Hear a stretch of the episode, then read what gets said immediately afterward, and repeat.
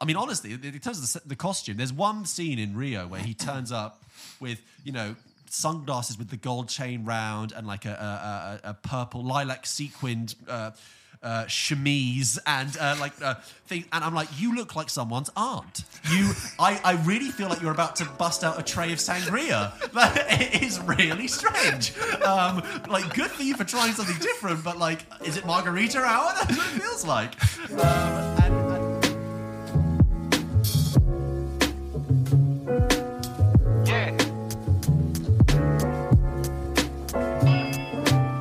A lot of love for the tea chat last week. Well, I've got more tea chat for you, James. Oh, God, guys, strap in. Because we did like 8.5 minutes last week. Basically, the cameras could have been off or on. It didn't matter. We were just going to talk about tea. Because in the intervening time between this last episode and this episode, more than enough tea. No, I went for a few days away to the Cotswolds, which is beautiful. I've never been there before, but like, holy crap, just lovely.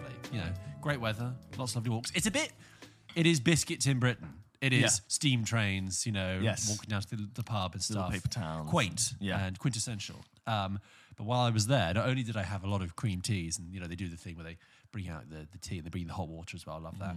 But I bought myself a new teapot, James. And I bought, China? No, China. I bought myself an enamel teapot. Okay. So it's metal. Because when I'm looking at this metal teapot, and already I see, not only do I like the glaze on it, but when you're buying a teapot, the thing you've got to be careful about is the pour. You're looking at the spout, because you can buy a teapot, and some, if they're badly made... You're there with a protractor, like, doing the angles. If you pour the liquid out of it and it just spurts everywhere, some teapots have a bad pour, but I can tell from this pour, this part had a good pour. Science. It's going to be like, you know, those like hotel fountains that like have a continuous stream of like uninterrupted water. That's what you're going for. And the reason I bought an enamel one, because I was like, it's metal, so that will conduct the heat and keep the thing hot much longer. You know, it's not a sink heat. As you can tell, James, I'm not a physicist. No. But, you know, ceramic absorbs heat, but metal gets hot. Is it metal on the inside or the outside, the whole way? It's metal, but glazed in ceramic. An enamel. Yeah, because if it was all metal, in an enamel, the heat would... diffuse out. Well, it is inherently metal. That's what it is. As long as it's wrapped in. So if it's metal on the inside, it'll get really hot quickly. All of it is glazed. But the inherent properties of it is that it's metal, which means that it gets hot really quickly, right? And then it gets like, hot like a proper teapot. Yeah. So when you make the tea now... I digress, James. The point is, I bought this teapot and I come home and I finally make a pot of tea in it, and it is like amazing. You're loving it. It's amazing. And I thought the listeners need to know this. That's the good. Steam coming out of it. Oh, you love it. And I give yourself a little facial when you open it up. Yeah, it's terrific. So I hope you. We had a lot of love for the tea chat. People are like, I thought I came here for the films, but I actually realised I came here for the tea. We are, you know, we're multi-dimensional people. We love things beyond film. Yeah. When we press record, we don't just go out and down. Like over the years we've done this podcast, I've gotten lazier and lazier at putting all of this kit away, because like your chances are you're coming over in 3-4 days. So now the mics don't go away. Yeah. Like, I just wind them. For a couple of weeks, like there'll be times where I just don't put the light away. I'm just like, I cannot be asked to do it. Cameras have to go. Yeah. There's gonna be a time where I'm like, George, you just stay there now. Yeah. This is where you live. I live there. A week will go by. I'm like, oh, it's time to do the podcast. Let's get George out the cupboard again. Blow him up for just like strap a VR headset to your face. You know, you can like go to the cinema on VR. Oh yeah. Like, I'll do that for you, and then you can see all the films and say goodbye to your family. Pretend I go home. Yeah. So James, you, through your other side of yourself, which does exist, through your day job, you actually got to go to the TV BAFTAs the other day. Completely unrelated to this, was not invited. Not that I think we would be in that, not as an influencer capacity. I'm sure we were just the one on the other off the list. Because I saw Munya, the TikToker there. Yeah. He was the only TikToker if we're going to call ourselves if we were to be invited, it would be as of the capacity as a TikToker. And he has considerably more followers. He has a few million and a few 100,000 more than us. So he was the only TikToker I was there. And I was like, you fucking bastard, I'm coming for everything you are. No, went to the BAFTAs. It was really cool. So we were filming some branded stuff there, and this job came in like a month before, and it's like, oh, do you want to do some filming at the BAFTAs? And I was like, I love TV. Yeah, loves to.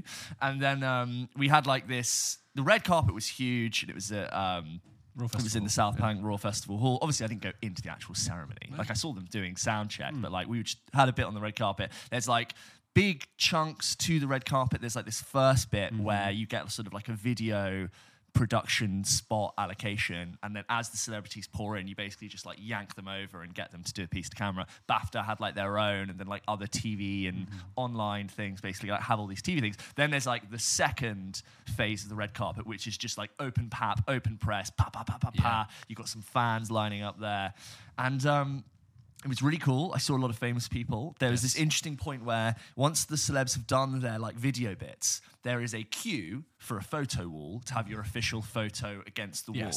And it's weird because like you've never seen celebrities queue. Yes, that's right. I got to see celebrities queue. It's celebrities you don't think exist in the same world queue next to each other. So, and I'm standing like as close as I am to you now, trying to awkwardly film them. And I'm seeing Cillian Murphy, Stephen Merchant, and Spencer Matthews from Made in Chelsea queue together. And I'm like, this is just weird. Chatting with each other? Ish. Sort of like conversing. Nobody was really like, a little bit of chat, but not, like everyone had someone that they were with. Right. So they were sort of like passing hellos, or like Lee Mack next to like that person. I was like, this is just a weird like melding of worlds. So that was really cool. And then there are certain celebrities who don't have to queue. Kate Winslet, George. She doesn't queue. Oh, really? Gary Oldman doesn't queue. I actually thought Cillian Murphy could not queue. Maybe once Oppenheimer comes out, he won't have to queue. Because they're film actors who happen to be doing TV. Yeah, like he's sort of graduating from his Peaky Blinders thing. And like, you got like Anton Deck, and I saw Jason Isaacs. So Martin Freeman, very easy to spot because he always wears a colourful suit. Just the thing, sorry, but you said they don't queue. Does that mean they have to like, they just push past all the other people queuing? Yeah, like, it's like, imagine, like it's at the beginning of the red carpet, it's actually quite fast moving. But like once everyone starts turning up at once, like, that's people are like told you need to get your photo done here, and just a natural queue starts to happen, and there'll be like sort of 20 plus people waiting to get their photo so they can actually just move on through. But then like Kate Winslet turns up, she's not gonna stand there. No, and Kate Winslet, I mean, class act. Like just radiating star quality, a veteran of the red carpet, just oozing cool. And she was with her daughter, who is also nominated, and she just glided in. Just glides and just looks amazing. Like has just an air of confidence and star quality. It's sort of an undescribable, intangible feeling of someone that's just definitely better than you in every way. Wow. But yeah, it's cool. That sounds very fun. And I've seen Kate Winslet in interviews, and she seems very nice. She does seem nice. But I had a very weird amount of access. So like, it's very protective. You're not really allowed to walk around with a camera. I mean, you and I, when we've done red carpet stuff, we've been told very clearly, do not bring a big camera. Yeah. It's very political about, the press are allocated their spot. Yeah. You can't just walk around and get better imagery than they do when they fight for their spot. But I was technically with a video camera on the carpet, and we were sort of told to stay in this area, but I was sort of always also instructed, like, if you can get like shots of people on the camera, like obviously don't take the piss, but like be there. So I'm sort of just like, I made friends with the security, and I kind of just roamed around the red carpet, and other people were like, how are you allowed to do this? And I was like, I don't know, it's great. I'll get you. Yeah. They know me. And it was a really sunny day, so I took my jacket. It was black tie, but I took my jacket off, so I'm like tall in a white shirt. And I had so many people sending me screenshots of different media outlets of me in the back, just like looking, trying to find people. It's the most squinting I've ever seen you do, really. It was like really hot. And like Daisy May Cooper was there. She was great energy. She was like really happy to be there. I was like, oh my God, that person's here. And she was like hugging all the fans. Yeah, I saw her do a bit with Taron Egerton, which is really funny. Yeah, I saw Taron Egerton. Again, two worlds that I didn't know. Yes. That's what I found weird. It's like TV and like high prestige actor people and comedians and like Joel Dommett next to whoever. Like Joel who? Oh, never mind. And sorry. Yeah, like just people next to people you didn't think. And I was like, I've never seen this person queue. I always thought celebrities never queued, but they do queue. Yeah. And then I got like behind, when they like all the press are lined up and they're doing all these interviews, I got to go like behind them and just like get my own little version of their interview. Like, I don't know, pirating. I don't know if any of that footage could be used. It might be like that's like illegal footage, but I had a really good time just people watching for the day. One day, James. One day. Ramesh Ranganathan and Rob Beckett were hosting. Yeah, good. I didn't see anyone on TV, so I saw them warming up, and then on the red carpet, I was like, "Hi, Ramesh and Rob. Is it okay if I get a shot of you waving to my camera?" They were like, "Yeah, sure," and they like waved. And it was really awkward. They were like joking. Yeah. Well, because Romesh is so deadpan. Yeah, exactly. Yeah. Oh, great. Well, I had a good time. And one day, James, we'll walk the carpet. One day we'll go. And there'll be another person on the video saying, excuse me, James. Oh, I'd love to get a video of you. 20,000 right now. Yeah. Welcome to episode 77. That's big. That's, is it? Yeah, 77 is like 1977 when Star Wars came out. That's just like a lot of big lower number. Your expectations for this episode. If you're joining us for the first time, welcome to Pulp Kitchen. Which I know some people are. Some people are. The show grows. Who the hell are these guys? They're probably thinking we'll be talking about film and TV today. Probably just film, actually. We have no TV to talk about today, but we talk about film. And we should get on with it. We've got a couple of film reviews to do. Let's do it. And we'll have some games at the end and some emails. And for all our returning listeners, hi guys. You're right. So great to have you back. Get in here. I hope you've had a great week. Come on. Yeah. Don't be shy. Take your shoes off, sit back, relax. Yeah. Let's have a nice time. Let's talk about some movies. Another day is here, and you're ready for it. What to wear? Check. Breakfast, lunch, and dinner? Check. Planning for what's next and how to save for it? That's where Bank of America can help. For your financial to-dos, Bank of America has experts ready to help get you closer to your goals. Get started at one of our local financial centers or 24/7 in our mobile banking app. Find a location near you at bankofamerica.com/talktous. What would you like the power to do? Mobile banking requires downloading the app and is only available for select devices. Message and data rates may apply. Bank of America NA, member FDIC. When you need mealtime inspiration, it's worth shopping Kroger, where you'll find over 30,000 mouthwatering choices that excite your inner foodie. And no matter what tasty choice you make, you'll enjoy our everyday low prices, plus extra ways to save, like digital coupons worth over $600 each week. You can also save up to $1 off per gallon at the pump with fuel points. More savings and more inspiring flavors make shopping Kroger worth it every time. Kroger, fresh for everyone. Fuel restrictions apply. So we're actually recording last time we recorded was about 10 days ago, but frustratingly, we actually managed to see a screening of a film called Sisu after we recorded. So we're a little bit late talking about it, but the film is now out. We actually get a chance to see it early at the Picture House Central. Yes, again, nice cinema.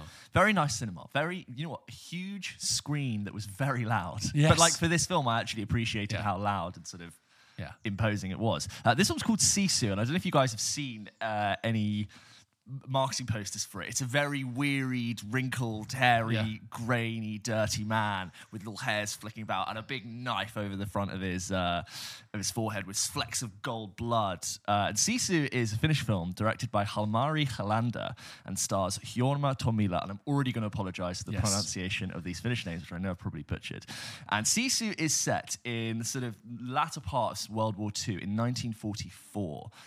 In Finland, and it is basically set in the countryside in Finland. We're sort of given a brief blurb of what's sort of happening in the war, and basically after ravaging parts of the nation, the Nazis have essentially ordered to move out and are leaving a desolation in their wake. A scorched earth. And I assume it's shot in sort of that part of Finland because it's very much got a sense of place and location.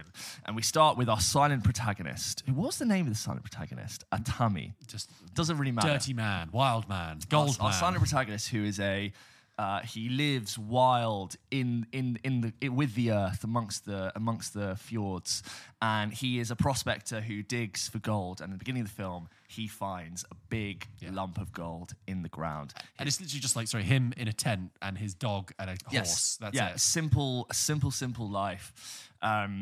And he strikes gold, and the gold glows in his eyes and radiates all over him.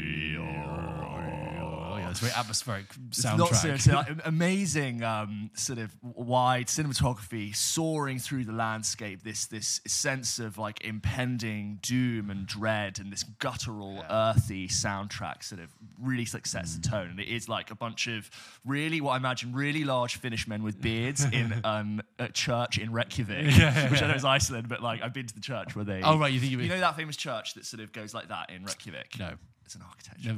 I've never been to Reykjavik. It's like, I think there are Finnish people who are screaming that you've just conflated the two countries. I know, I'm conflated too, but they record loads of that type of music and audio in this. It looks like an organ. The church looks like a massive. I've been. It's fantastic. And they recorded the God of War soundtrack there, for anyone who knows. those with Pat McCreary. But anyway, sorry, there's this like real weird like that. And the Nazis are obviously like imposing on the people. And we also and you see like flickers of war. You see like explosions off of the horizon. The sounds. See bombers coming overhead. There's just the hint of war is over there. And also the sense that it's moving and retreating and ever sort of ebb and flowing. Meanwhile, we have two sort of remaining squadrons of Nazi soldiers that are left, basically all sort of drained, dirtied, slumped over the roof of a tank in the back of a car with a couple of prisoners, moving through the landscape, being told these are their orders. But who do they come across on the horse like a cowboy? It is our Sisu. Yeah. And someone realizes that the person that they've encountered not only has gold on him, but they've actually bumped into someone of legendary status. And they know who this person is. And they're like, there is this saying that happens when a man is at the very end of his life. It's this last breath of strength and endurance. We do not have a word to translate it, but in Finland we call it Sisu. Yeah. Sisu's got screen. And what follows is Sisu being hunted down for the gold which he possesses by these Germans, and he's basically trying to get it into town to sell it.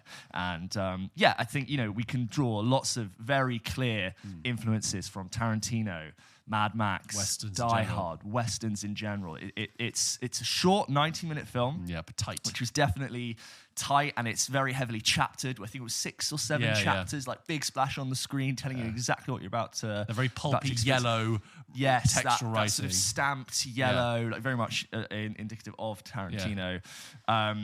Yeah. George, Sisu, how did you get on with it? So that's it. So you're very well described, and I hope people have kind of got a good picture of it now.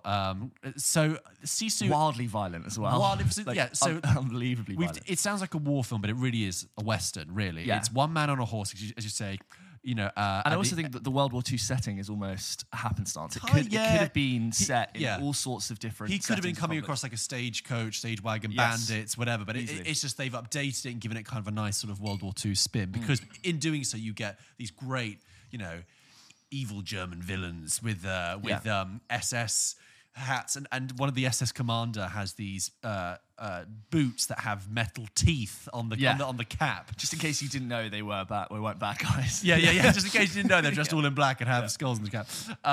Sisu is... Here's the thing with Sisu. It's 90 minutes. Yeah. It doesn't really have any depth. It doesn't really have any themes. But what it is a really sharp execution of going from point A to point B and having as much fun and as delivering as many sort of weird and well-executed set pieces along the way. Yeah. I think you and I, when we came out of it, we don't try to talk about films because obviously we saved it for this. But what we did say is how sparse and concise it was. And this is a film that really is very show, don't tell. The dialogue is incredibly minimal. I said to you when I came out, you could easily lose every piece of dialogue if you wanted. The film worked visually without the use of dialogue. Yeah. And when characters did speak, it was only to service the raising of tension. Yes. So it was providing context for who it was they had stumbled across, like stories of this man who had taken down 100 Russian soldiers himself, and he's impossible to kill. And then also, like, increasing tension for certain scenes. So, like, with someone, there were, like, two people who were like, where's he gone? Yeah. And it was, you didn't have to do that, but it was raising the stakes. Like, there were just no wasted words. Exactly. Everything was there to contribute to tension and violence. It's a real skill to do that. Yeah. It's a real nice exercise because it immediately makes you as an audience lean in and engage and really look at the images that are happening in front of you and how they work together. There are some, it doesn't scrimp on the violence. No. It's really big, gory, bloody stuff. It's heavily genrefied, like this whole idea of finding someone who's an old war horse who actually turns out to be somebody from you've called out of retirement. It's John Wick. It's Taken. I said it's nobody. I'm officially claiming a new genre, which is men being dragged out of retirement and having to commit last acts of violence for a greater good. It's the good shepherd turned like war person, and that happens in this. I will say that look, Sisu is at best like a big Friday night, beers, pizza, see it with your mates kind of movie. 100%. And we had a good time seeing it, but like I particularly the friends who I see horror films with regularly, I was like, I wish I'd seen it with like a big group of friends and we would have got a lot of laughs out of that and joy. Because it is... And it's funny, it's got real like slapstick violence. Yeah, and actually sometimes to its detriment because a lot of it is silly. Some of it is ridiculous. Oh, it's insane. And some of it, once or twice, I was just like, that is just stupid. The bit, it's not the violence that caught it out.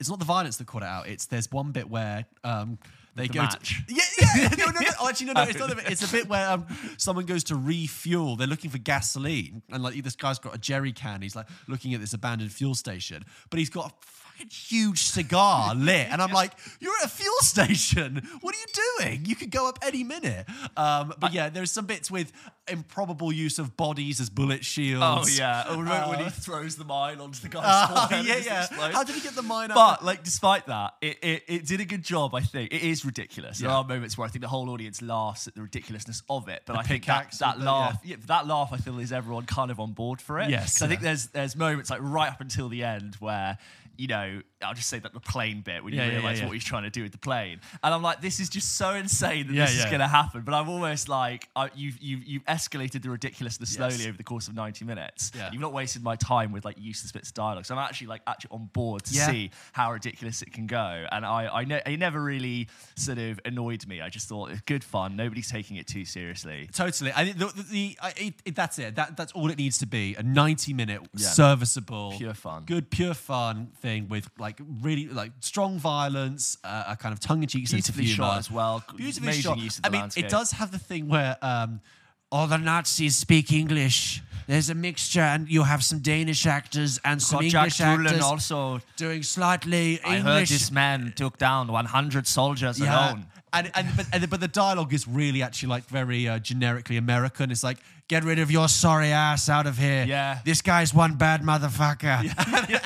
And it's like, they wouldn't even like English speaking Germans, like, which is just strange. But it's a good fun. I wouldn't have been surprised if there had been like a Lieutenant Aldo Raine-esque character like walk in, like just larger than life. Never really seen anyone like him. Kind of thing. So yeah, I think if you catch this is one. It's just that tight 90 that you can just throw on and have a good fun with people. If you really kind of suspend your disbelief and just let the skill of its concision and its tightness just work. It's almost like a video game, isn't it? It's not there to serve anything else. It's just to get set piece to set piece. I feel like you could easily sort of look at Mad Max Fury Road and say this very much looked at that and said, how can we tell a really tight story just using visuals and action and communicate emotion and progression just by doing that and not just depend on story building. Yeah. There's one scene where it does story building. It tells you exactly who. Here comes the exposition dump. And then that's it. And it's 5 minutes and then it moves on. I will say as well, just on a side point, we saw it at the Pitch House Central, which was very good. And there was a bit. Well, I don't know if you saw this because you were kind of sat to my right, but there was in front of us. Yeah, in front, completely separately to the film. Yeah, a guy in front of us. And you know, this was a screening, so there's industry people here. I was very surprised. You've been invited by industry, to be there. And you just there's an assumption of. It's just the audience would be better behaved. It's not like random people coming off the street. I know. Anyway, so this guy in front, about 10 minutes in, like gets his phone out, and obviously we can all see it because it's very bright. And he's not actually recording. He's trying to take a photo of the stuff. But it's like what? But you're immediately like, so I'm immediately distracted. But I'm like, what are you doing? And these two old geezers next to me actually were just straight on it. And he like kicked the back of the guy's chair. And it was like, hey, it's recording. And obviously he motioned to the ushers, and the ushers were straight in and saying, you can't do that. You can't record. And this guy sort of reaction was like, what? I'm not. He's asked to leave, right? And while we're in the front of the cinema, there's a lot of people, so everyone can see this happening. We're in the front of the cinema. Usher's come over, has asked him to leave. He's got a bright phone screen, and instead of just leaving quietly, he stands up to face the audience. He goes, "He looks like my friend. What am I going to do? He looks like my friend." Like as if we'd all go, "Oh, don't let him take a picture. It looks like his friend that we all care about." Yeah, like, as if. Like who in what world is that okay to do? And like obviously, like not only is obviously photographing and videoing films in the cinema illegal, it's just like a really clear law. It's just like etiquette. What are you here? What are you trying to get off your fucking phone, mate? So, but good on the ushers again, straight on it as well. And I should say, later when I went to see Fast X, it was like. The men in black were just like lining up against the wall. Yeah. And they were like, do not take your phone out. At any point, I thought, if I took my phone out in Fast X, Vin Diesel was going to jump through with the car and just take off my head. Jason Momoa just snaps your neck from behind. I have seen clips on, you mentioned this the other day, you talk about Guardian spoilers going on social media. I've seen people on my TikTok, last scene of Fast X, it like filmed from a cinema, and I'm like, oh my God. I just opened my laptop to get some points ready for when we review it in a second. Yeah. And the mid-credits thing is an article in The Independent. So and I'm like, weird. Well, that's just killed the whole thing. I will say it's probably the most interesting thing in the entire film, but we'll get onto that. Yeah. But it is a shame that films, their lifespan is just cut like immediately. Yeah. It's online, you can see it, whatever. And there's nothing really film companies could do to shut it down. But yeah, guys, don't get your phone out. And if you're invited to a screening, like I know, I would shut someone down in like any cinema if they were filming with their phone. But a screening, it's particularly. Yeah. I've seen kids doing that. I've seen kids like Snapchatting pictures of a film that they're watching. I did last year when I went to see Top Gun Maverick at the premiere. There's people. The guy in front was recording one of the scenes, and and then they left actually, which was really weird. This is like a 10, 11-year-old girl who was with her dad. And I'm like, I understand, like, put your phone away, kids. Just put it away and watch it. Anyway, sorry. Aside from the rant of Sisu, it's really, really good fun and well executed. Well executed, tight finished film. That's called Sisu and it's out now. Okay, as we just mentioned, I had gone to see Fast X this week. It's another film that we're going to see. Are we saying 10 or X? Well, I'm saying X actually because it sounds better. Saying Fast 10, you're right. It is a Roman numeral, but it's the 10th or 11th. You're right. I've been saying Fast X like it's a kiss, like it's fast a Roman numeral. I mean, look, there's famously the intro. There's no consistency. No. It's just whatever they found. Fate of the Furious was when we knew that it was just a bit of a whatever you need. Yeah. When? Sorry, I know you haven't seen it. I'm trying to think if. When we watched Fast Five, were there five of them? There were five.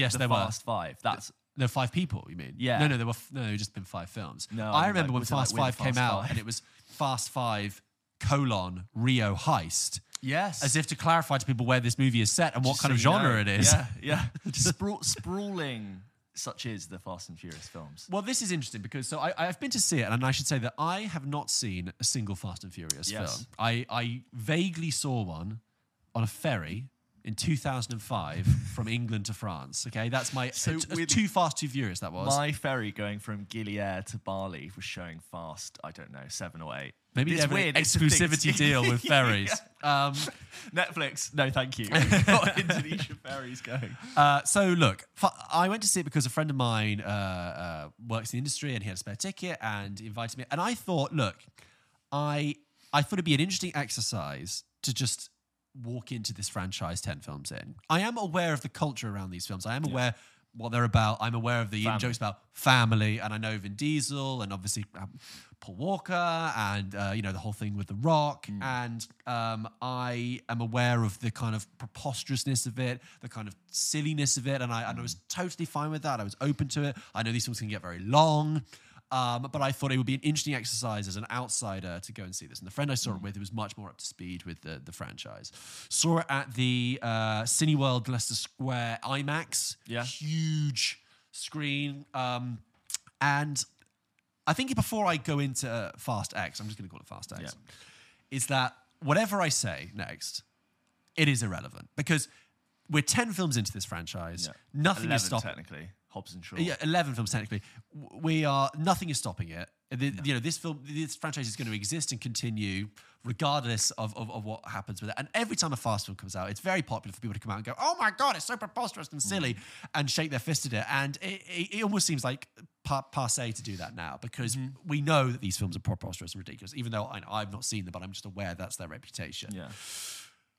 But having said that, I will give you my thoughts regardless of what I thought about Fast X. So let's just get the story of Fast X down. So as you summarised, I think when we were talking about it off air, it's like somebody from Dominic Toretto's past comes back to threaten his family and his legacy and puts him in peril. Yes, that's... And then they join the group, gang. They just turn good and join the gang. What's happening? Dominic Toretto lives in, I think, Los Angeles. He has a son. He's with Michelle Rodriguez and he has his family.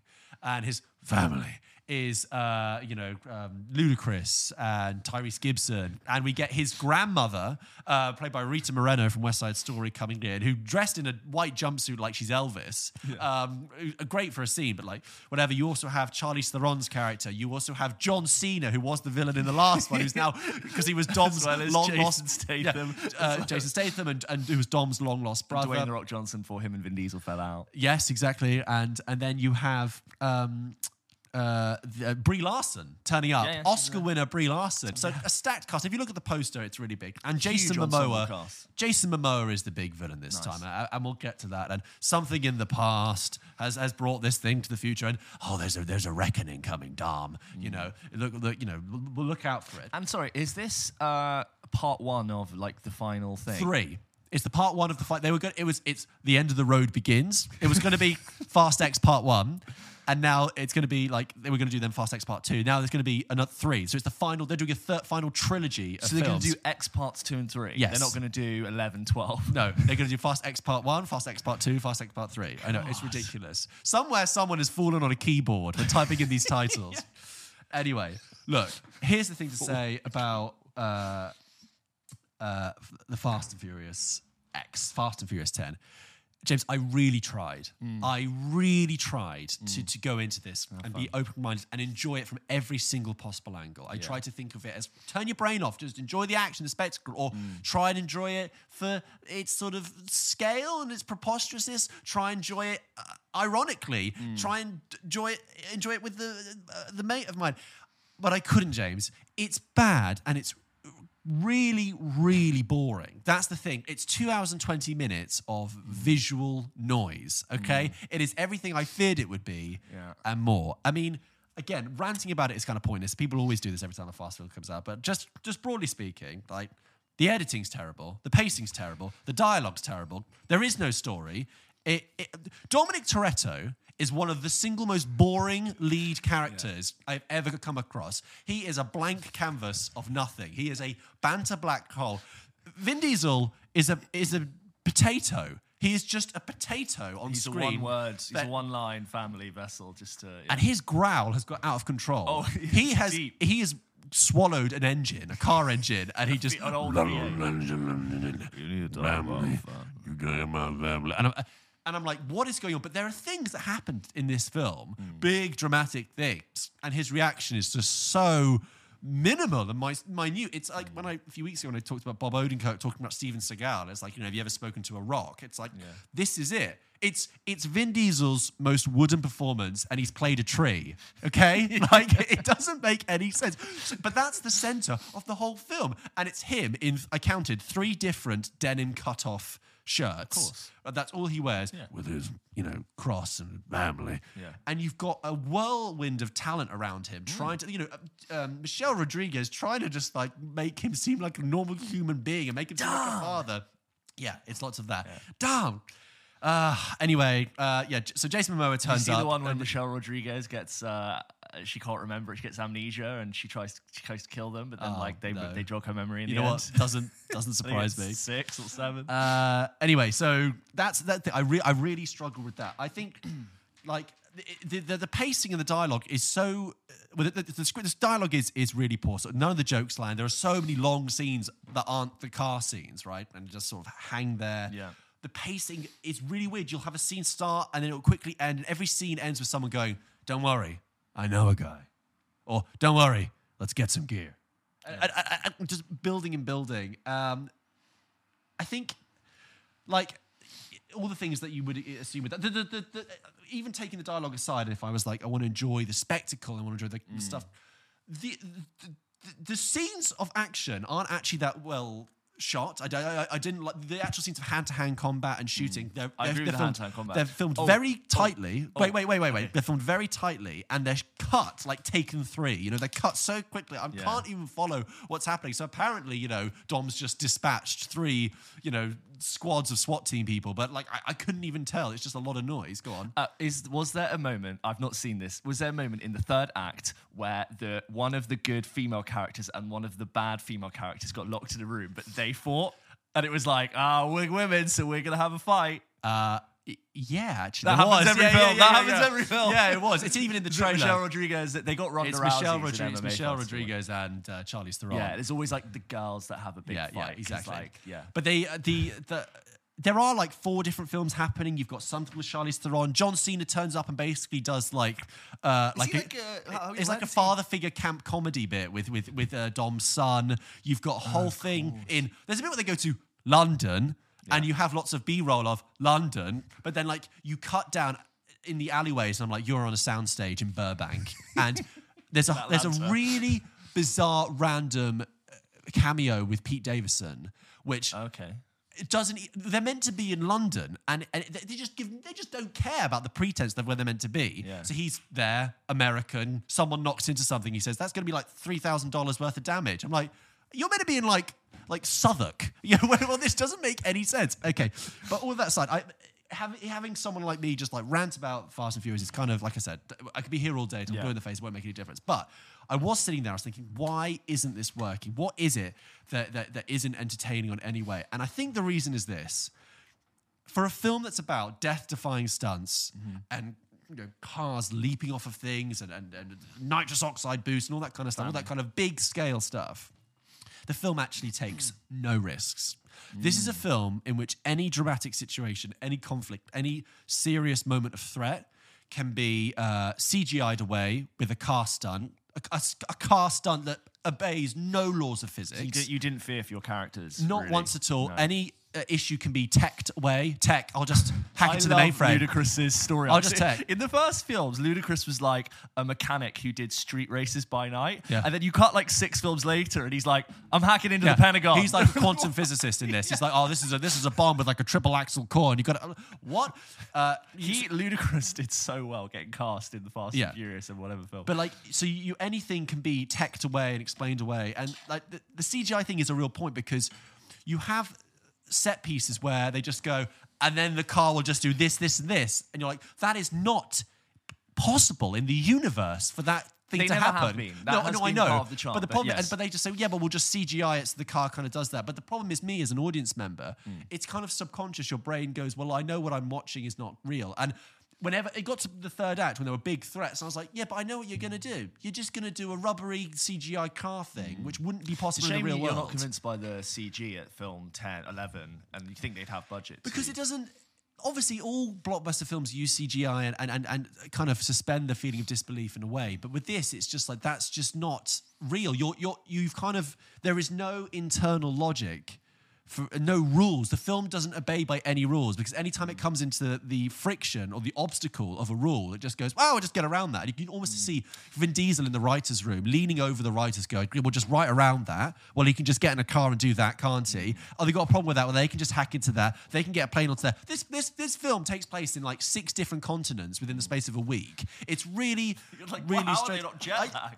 And that's my issue is that there are no threats in this. So that's why I was quite bored by the end. It's just like, because someone's going to turn up, but they'll be very good at killing them, and then they'll be able to tech themselves out of that. And the stakes are raised to the third act, but it doesn't matter because you'll be able to rubber CGI this away and flip it there. And it's like the old David Mitchell and Webb, you know, the Mitchell and Webb sketch about the BMX bandit, which is like, don't worry, I can pop a wheelie, and then I'm going to do it through.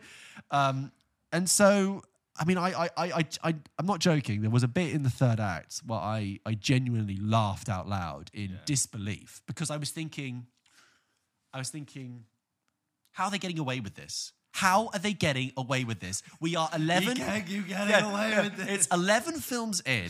People in the audience were enjoying it, but I was like, there was something that happens in the third act. But I'm going to say with 2 cars and someone in a car and another car. And I thought that it was so unbelievable and so ridiculous. I thought, you can't be serious. You can't be serious. So my question is this, and if anyone's listening, please write in, who's getting something out of this? If you saw this film and you got something out of it, please let us know, because I really struggled to get anything from this. And I'm, like I said, I'm trying to turn my brain off. I wasn't trying to overthink it. Can I enjoy it in any way? But no, it's just... preposterous, ludicrous, no pun intended. Yeah. It's Tyrese Gibson. Also, Jason Momoa, like, how is God bless him, because the script is so... I mean, there are lines in this that are so bad. It's like, if this gets out, the threat will be existential. Just, and then someone in an agency room... Oh, that's the other thing. The agency in this amorphous, not CIA, not FBI... Just again, it's just like, well, the agency can just do anything we want them to. If we want them to have covert ops and that, they can do that. If they want to have a big plane, we just give them anything. There's no thing. And Jason Momoa, like, God bless him, it's a classic case of someone who is a big star and is given a very badly written villain, and he is trying so hard to make this villain interesting. He's got cool clothes. Well, in this one, what he's clearly decided to do is that you've got this hyper-masculine world of cars and street racing, and also a whole world I just really find so boring. As a man watching it, I'm just like, I don't find cars and bright lights and I find it so stupid, right? You're like a good ceramic tea enamel teapot, James. Enamel. Anyway, but in the context of that, Jason Momoa is trying to do something different. What he's doing, he's playing the villain as flamboyant. So you have this hulking master Jason Momoa. He's snakeskin jacket. Well, he's not doing what John Cena did, and he's not doing what I assume The Rock did or whatever. He's just trying to be much more flamboyant and like.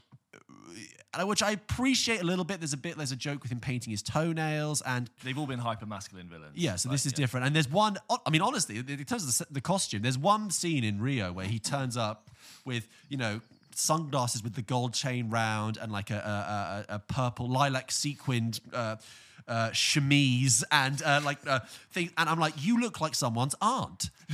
I really feel like you're about to bust out a tray of sangria. It is really strange.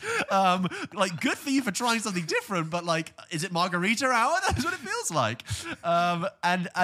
He really needed I really hope he got to keep his wardrobe, because they would have given him as much money possibly. But I could wear this. Yeah, because he's kind of motorbike. Yeah, exactly. Kind of guy. Yeah. But he should have had a side something to do some energy with, but he. God bless him. But he's the villain now for the next three films. Oh, is he? Yeah. Oh, James, this film ends on a cliffhanger, by which I mean the editor went, and we'll stop there. Oh, is it like Lord of the Rings 1? Huge, hard end. Huge meat cleaver. No, it's the more end of The Hobbit 2 with what have we done? Cleaver down, end of the film, put it in the can, get them back for the next one. It's maddening. Do you have any questions? I think what has happened...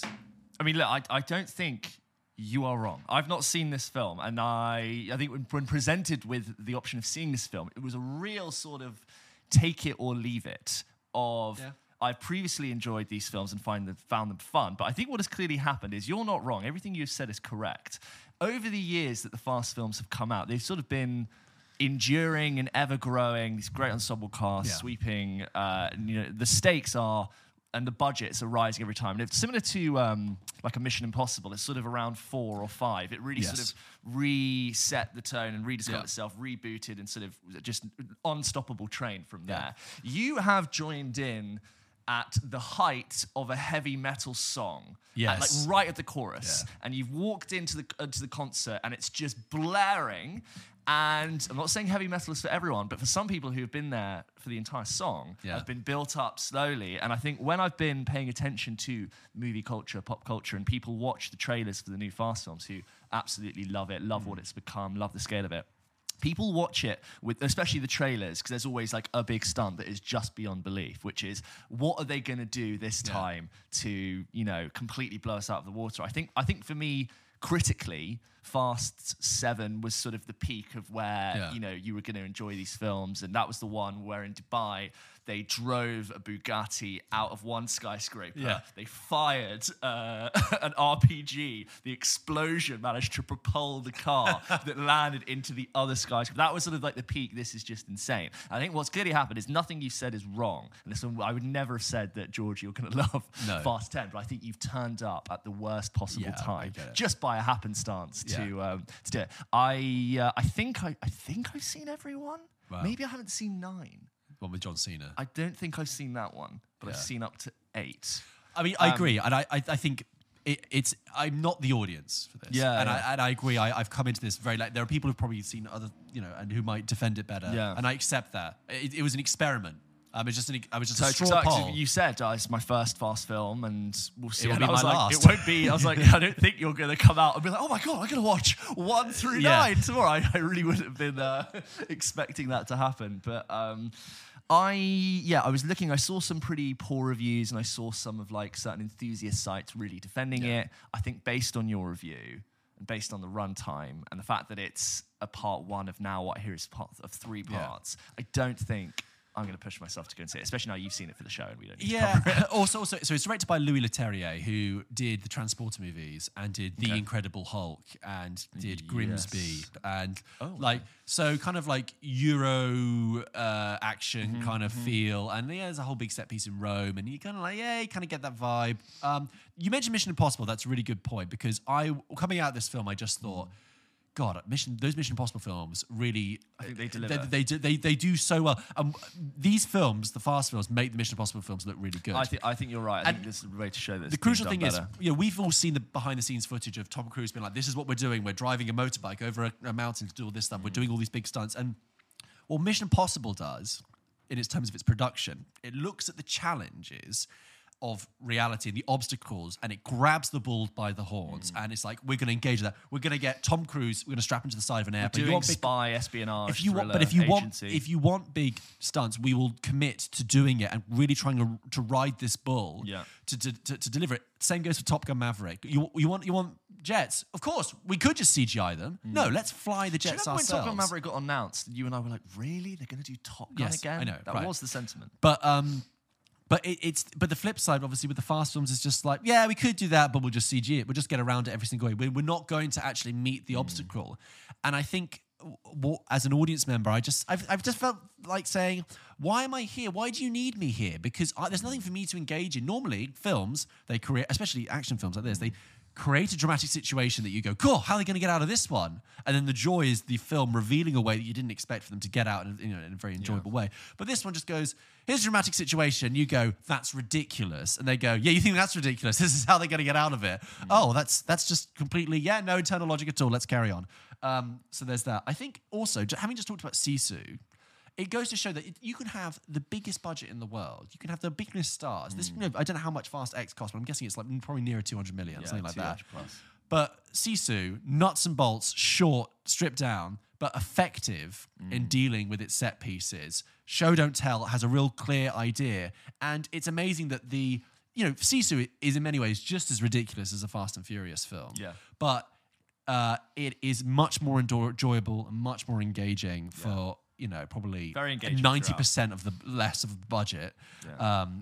Look, I mean, I've said what I've said ad nauseum. There's stuff like this online. It doesn't matter what I say. Let me know. I would love to hear from Fast fans. And I don't mean that in a way that I want to sort of scrutinize. I just would be curious to hear if anyone is seeing Fast 10 and if you've been following for the whole series, is this film working for you? Because add some context that, me and George might not have. Also, like I said at the beginning, I said it's bad. I say that, but I've seen bad films. Normally, you can just see it falling apart before your eyes, and you go, "Oh, this is annoying."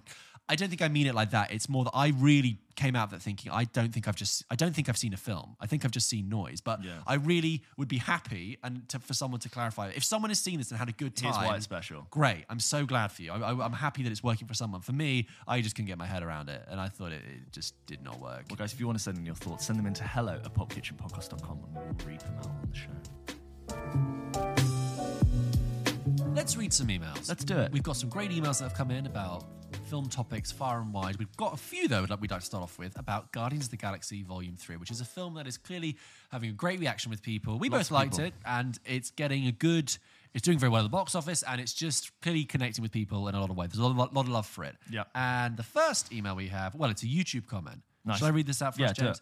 From DaveTube145, who says, I agree with James about movies pulling their punches, but I also understand what George is saying. That's good. He understands. Yeah, I like to be understood. Yeah. This was about, I think, your point about how it was pulling its punches about saying someone's going to die and then go, no, just kidding. Yeah, and I've noticed a lot of other films doing it. These flies. You've got a lot of flies. I know. Did someone die in here? I don't know. They're really sort of. It's the annoying flies that fly in pentagons. You know the flies that. Go on, George's getting it. Go on. Go on. Oh, he's smart. Shall I open that door and see if you can? Yeah, that's a good one. Hey! All right. I would really rather not have a story lead me one way, only to say, psych, just kidding, we would never let that happen. And this is true to the comics, in which way they always go, we're going to kill Bruce Wayne or whoever. And it's going to be for real this time. But then 6 issues later, it's like, okay, look, Bruce is back because of this reason. This is part of the why I've stopped reading Marvel and DC Comics. I would rather they have the guts to go through a major change/decision and face the consequences than for it all to be fluff to sell the next comic slash movie. Stakes and consequences is a thing you and I keep mentioning as being important. And I think we're noticing when their rules are established and not followed. Yes. And it really sort of breaks your commitment and engagement with a piece of cinema. So the next email is from Trevor from LA. From LA. Now, this email came in prior to us, prior to our recording. Reaching out to Trevor. So last show we mentioned Trevor. We want to know how he's doing. And then before that episode came out, Trevor actually wrote in and said, long time no speak. Yeah. And then that episode came out and Trevor, I think, has subsequently got in touch. But anyway, so Trevor comes back and says, cheers, boys, it's Trevor from LA. No, he doesn't talk like that. He just says, hi, boys, it's Trevor from LA. I'm hoping you react to this email like it's Johnny English reborn. It's been a long time, but you're delighted it's here. Love it. I also really enjoyed Guardians 3. I thought it was a very fond farewell to these characters, and it's really a testament to James Gunn and the chemistry of this cast that in less than a decade, these characters went from being virtually unknowns to being arguably Marvel's most popular ensemble. That's a very good point. Very good point. I feel like they will be missed in the way that Tony Stark and Steve Rogers will not. Yeah, I see that. Something I noticed and wanted to get your thoughts on. There's a scene where the high evolutionary puts a turtle through millions of years of evolution in seconds, but he's still frustrated by the results.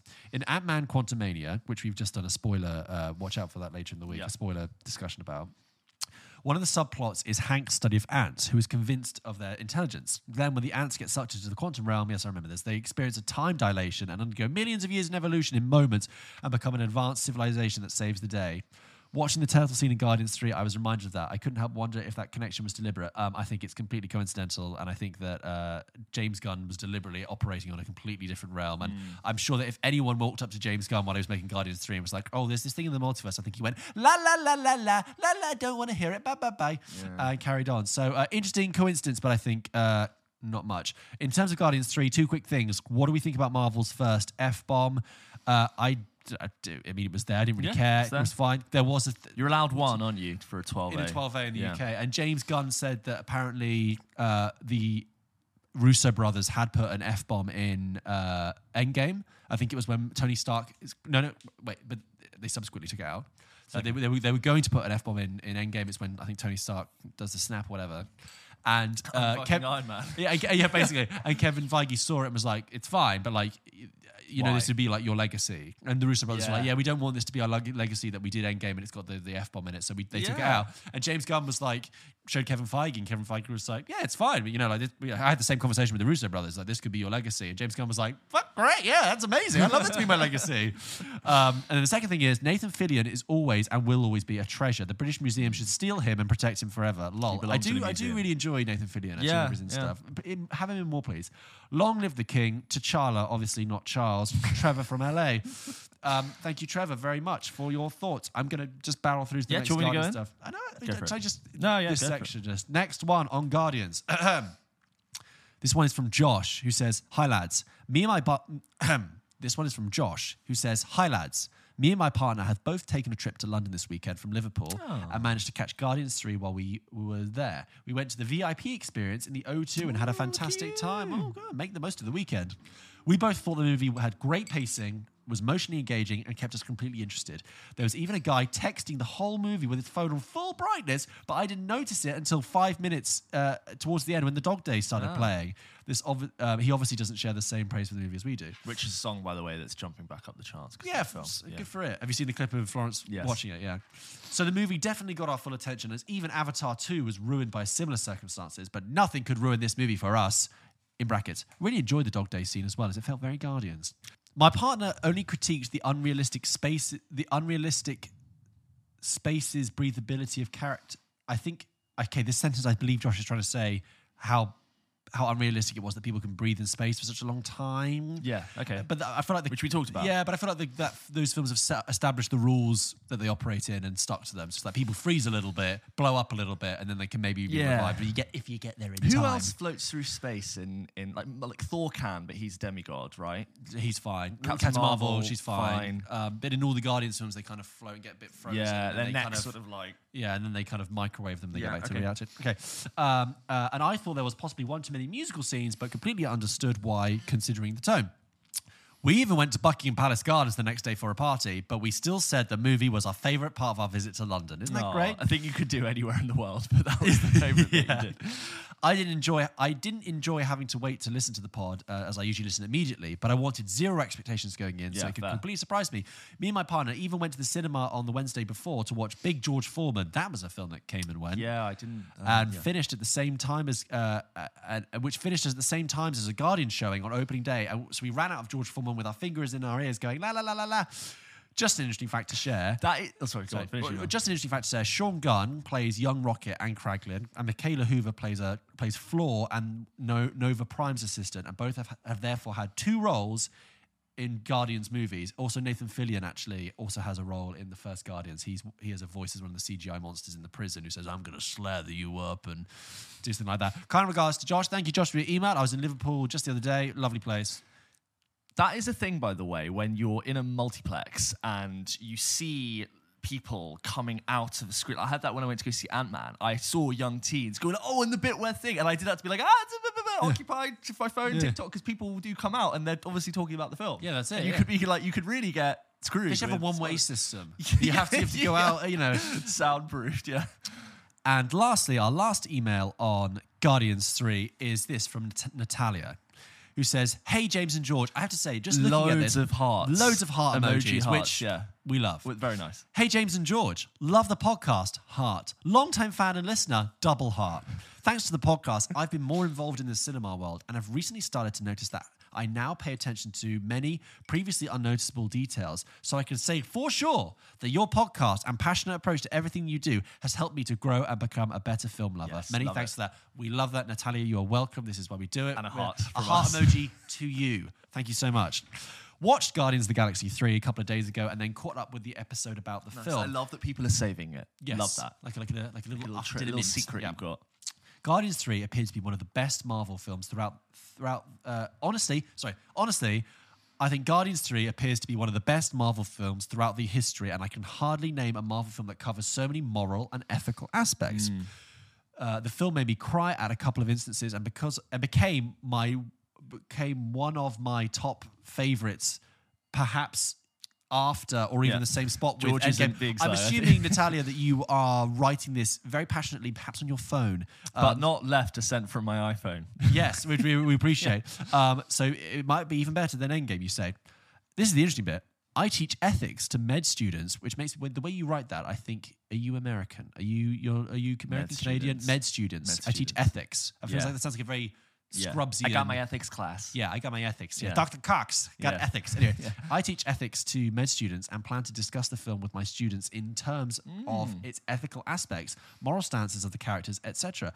Hopefully the discussion will be at least partially as fun as your podcast. Another heart emoji. Another one back to you. Yeah. Thank you.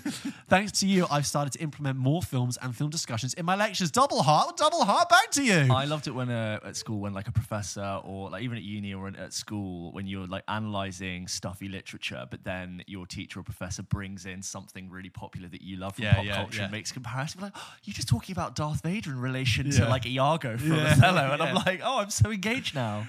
Keep on being great. Natalia, that's what she says. Look, Natalia, although you sign off Natalie, but your email says Natalia, so I'm going to say Natalia because I feel like it's the more official one. Yeah. But thank you so much for that. But that's so it's very kind, and I love that you're reconnecting with film and that you're going to include it in your lectures. Like that's just so great, and I hope your students really appreciate it too. That's fantastic. That is all the correspondence we have on Guardians 3. But as you can tell, people having really animated, engaged response to that film that we haven't seen with Marvel films for a while, and I think they should be watching that film closely. But also, in a way, it's like, shocker, if you make a film that really cares about your characters and has a good script and is emotionally engaging, shocker, people will love it. Anyway. This next email is from Ross, who says, "Hey fellas, second time email submitter, hoping to be a prospective friend of the show." We've heard your application is pending, Ross. Patent pending. No, I'm kidding. Everyone's a friend. Welcome in. Everyone's a friend. It honestly feels that every week when I'm listening to the podcast, I'm finding a compulsion to write in, and that's not feasible. So I suggest that we find a convenient time to meet up so we can talk about every film we've ever seen that should hopefully sort it. Sound good? Great. Reason for this particular email is a couple of things. I wanted to weigh in with my favourite movie insult, based on a recent listener submission. Do you remember this? Yeah. Insults. I love it in Troy when Brad Pitt says to Brian Cox, "You sack of wine."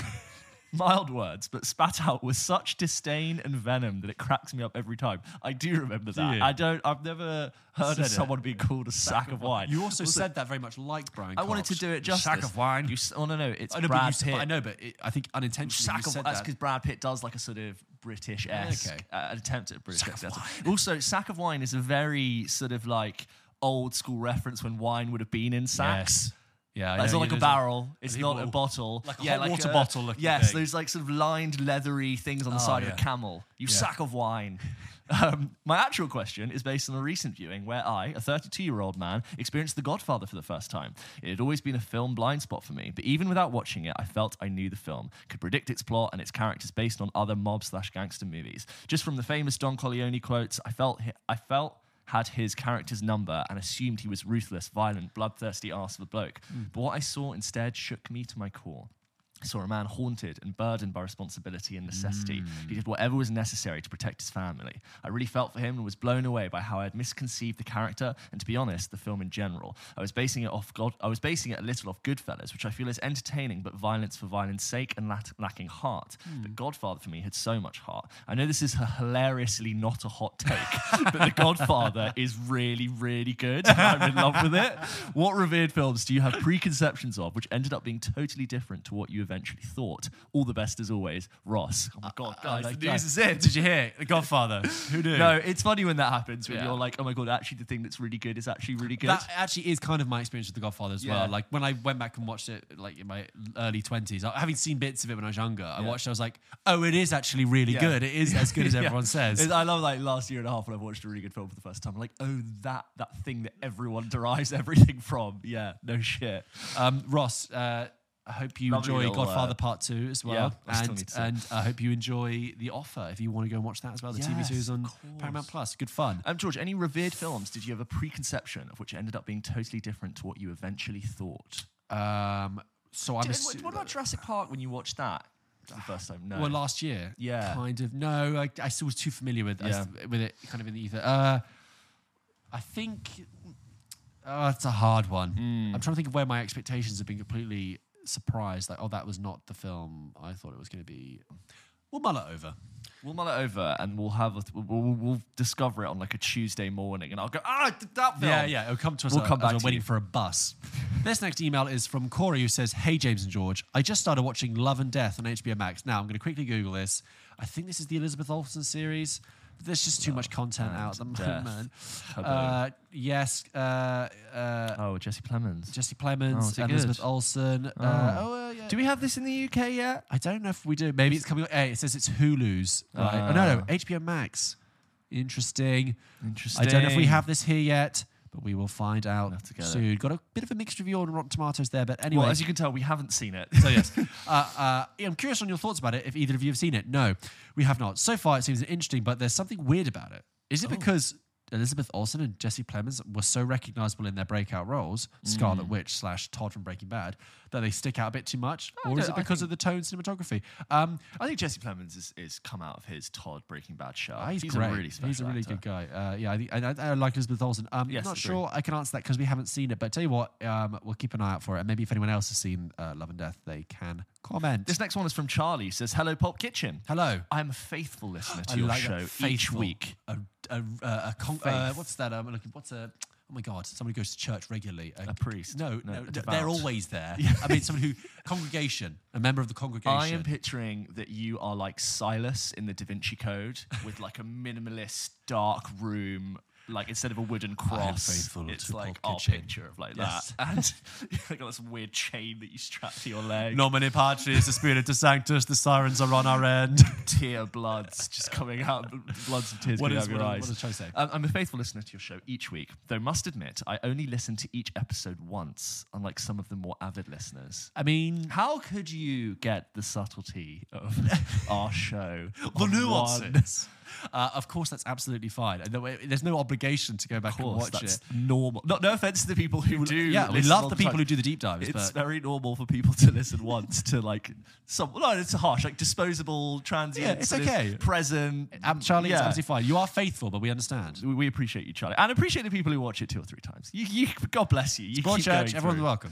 My girlfriend and I were recently discussing how some actors just have a face that either is or isn't fit for period drama. Yeah. This was spurned from the recent god-awful version of Persuasion with Dakota Johnson. Dakota just looks like a woman who's seen an iPhone. Right, this is a take I've seen on online quite a few times. Yeah. My other thoughts were Cameron Diaz in Gangs of New York and Channing Tatum in Hateful Eight.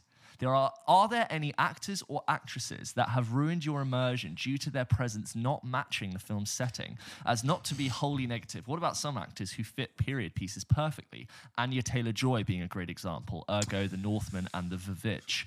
Keep up the great work, lads. All the best, Charlie. P.S. Aren't you guys familiar with the work of British director Ben Wheatley, currently making Hollywood strides, but his early catalogue is brilliantly thought-provoking? I direct you to Kill List and A Field in England, especially if you like films that leave you with something to discuss and mull over with friends. We'll get back to that, but George, faces appearing sort of out of place. I don't... I have seen that take online a few times. That sort of like slightly humorous thing. Modern, and it's funny how you dress someone. They sort of have a modern how they look. Face. I get it. It's like I kind of laugh at it for like a minute, but then I'm like, no, frankly, I think any actor can be in any period thing because it's all suspension of disbelief. And I don't read people in that way. The only time that I find people distracting is if they have it's more like they have brought the baggage of another more famous role with them. So for example, let's say The Hateful Eight. If Matt LeBlanc turned up, it might be a bit distracting, okay? but other than that, I think anyone has a license to be in a film, right? Okay, it'd be good if he turned up in that film because then we'd have another one for the game. He's eating a sandwich in the corner. Yeah. Oh, chef food. So no, I don't. I think because any actor, I believe that any actor can bring anything to any role. I'm sorry. I just. Oh yeah.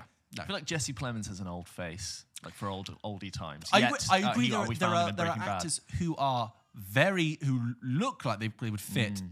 They're just the character actors you typically call them would fit any time period and any place. Like Kyle Chandler, I think always looks best in like fits the 1940s, like he was in King Kong, Spy Espionage. King Kong, exactly. Totally. Just like even in The Wolf of Wall Street, which is like 90 set or 80 set, he looks like he's on the 50s. Yeah, yes. and that's a good example. But I don't think that the other way around. Do you have anything else to add?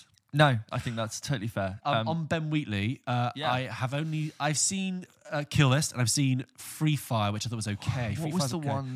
But Kill List I really like, and it's got a really good ending, and that film really unnerves you. It's really atmospheric. The High Rise with Tom Hiddleston. Oh, I saw that. That was not that great. No, I found it a little bit... I saw that at the cinema. It was boring. Yeah. Really, really boring and confusing. It just kind of lost me. But Kill List, I rate strongly.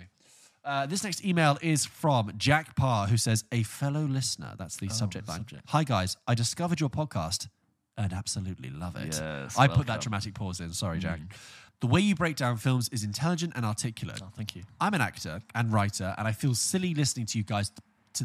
I feel silly listening to you guys due to the fact I actually do this for a living. Nice. Don't feel silly. It's fine. Very inspirational listening to how detailed you go in with each criticism. Love it. Thank you, Jack. That's really kind. Very kind. Anyway, I listened to the Netflix Slate episode, that was a few weeks ago, check it out, of What's to Come. I would love to go to events like this myself. I'd love to see what's on Apple Slate and other streamers like that. Do you have to be invited to these events or is there a way to get tickets? I'd love to know your method if it's not top secret. Thanks, guys. Loving it. Jack Parr. They are invited. They are invited. I mean, look, we very kindly get sent an email from someone at Netflix who are always very lovely, very nicely invite us to go to these things. They are like media press events. Some of these things are more media PR sort of newspapery things, and some of them are press heavy. And some of them you find we're invited as like an influencer capacity. And we're very lucky to sort of do a little bit of both, which is really nice. But we will, as always, every time we go to an event where we're given exclusive access to cover something, we will always do it on the show. We're going to tell you exactly what was said or anything that interests us. We will always do it. Because the thing is that they, as much as you're an actor and somebody in the industry, from Netflix's point of view, using this as an example, it's like, well, you're just a consumer. You're just someone who's just a potential customer. But because we do this, we have an audience and we have a they know that, but if they tell us this information, there we go. We record an episode, and then we disseminate the information. We just want content. We want to be able, like, this is cool, this is coming out. We know, we disseminate the information kind of for them, and that's kind of press journalist kind of thing. But don't worry, stay tuned though, Jack. We'll give you all the updates. Anytime we're invited to something cool and something cool happens, we will always cover it to the extent that we think is relevant for you guys. So guys, another reason, just subscribe, get on the socials, just do it. Next one is from Zoe, who says, hello guys, I would like to say that I'm fairly new to my interest in film, and find your podcast has really helped me expand my knowledge, and listening to you guys is now one of my favourite things to do to pass the time. Oh, nice. I don't have a lot of other friends who like films, so I like hearing both of your thoughts on new releases and all films in general. Thank you. Recently, I watched The Last of Us and really enjoyed it. I combined my watching experience with listening to both the official Last of Us podcast and the unofficial Last of Us podcast by Bold Move. The way the releases came out, I would watch the episode first, and then the instant take from the unofficial podcast, the official podcast, and then the full take from the unofficial again. Wow. It was interesting to hear the thought processes right from the creators of the show, then takes of the fellow filmgoers. My question is, have you ever done this with a TV show? And what are your thoughts on consuming media in this way? Do you think it would too much sway the overall conclusions of how you were supposed to feel as the watcher/listener by listening to other people's opinions? For me, I think having the double perspective of the unofficial podcast was a good balance, but my opinions of the show have probably been swayed anyway. I did, however, love the show, and listening to the podcast all through the week kept me looking forward to the next episode. Sorry if that was a bit long, but I haven't heard of everybody else who has done this, so I wanted to see what you guys thought. All the best, Zoe. I can jump in if you're... You go first. Go on. Well, I was going to say, I've mixed feelings about this, but I have done a version of that. Not to the same extent where you have, where you've gone like official, unofficial, but I have with films, we've talked about like you don't want to hear a review, read a review like right before you're going into a film because it sort of awkwardly informs your impression before you go in. But I have had films where I've saved interviews and like full-on like hour-long review discussions for like on my way home from the cinema, and I have enjoyed that with some films. Like I think I did it, I saved like 2 hours worth of podcast after I saw The Batman, and I really enjoyed, like that was a 3-hour film, and I just got loads of like fan stuff. But I have found that when it comes to like really review-based podcasts, you don't want to come in straight with a review afterwards, but an interview with someone who wrote it, directed it, starred in it is always good to hear. Yes. That's always really nice. I agree. Getting primary information from the horse's mouth, as it were, from the directors and all the people behind it, and hearing their explanation of why they've done something in the film, whether successful or otherwise, is interesting. I agree. When I come out of a film, I usually give it at least half a day, I'd probably say, before I actually engage with fellow reviews, because I just want to... I want to make sure that I'm digesting it in my own way and having my own thoughts percolate it, and I don't want any other external influence to go in there, because I have, in previous times, come out of a film, read a review, and found that I've read it too soon after I've come out of it, and it's then affected the way I think about it. You almost want to like solidify and bake your opinion, and then you engage in the other opinions just to know... and shape your opinion against that. So, sorry. No, that was it. And also, I'm not saying you should be suspicious of like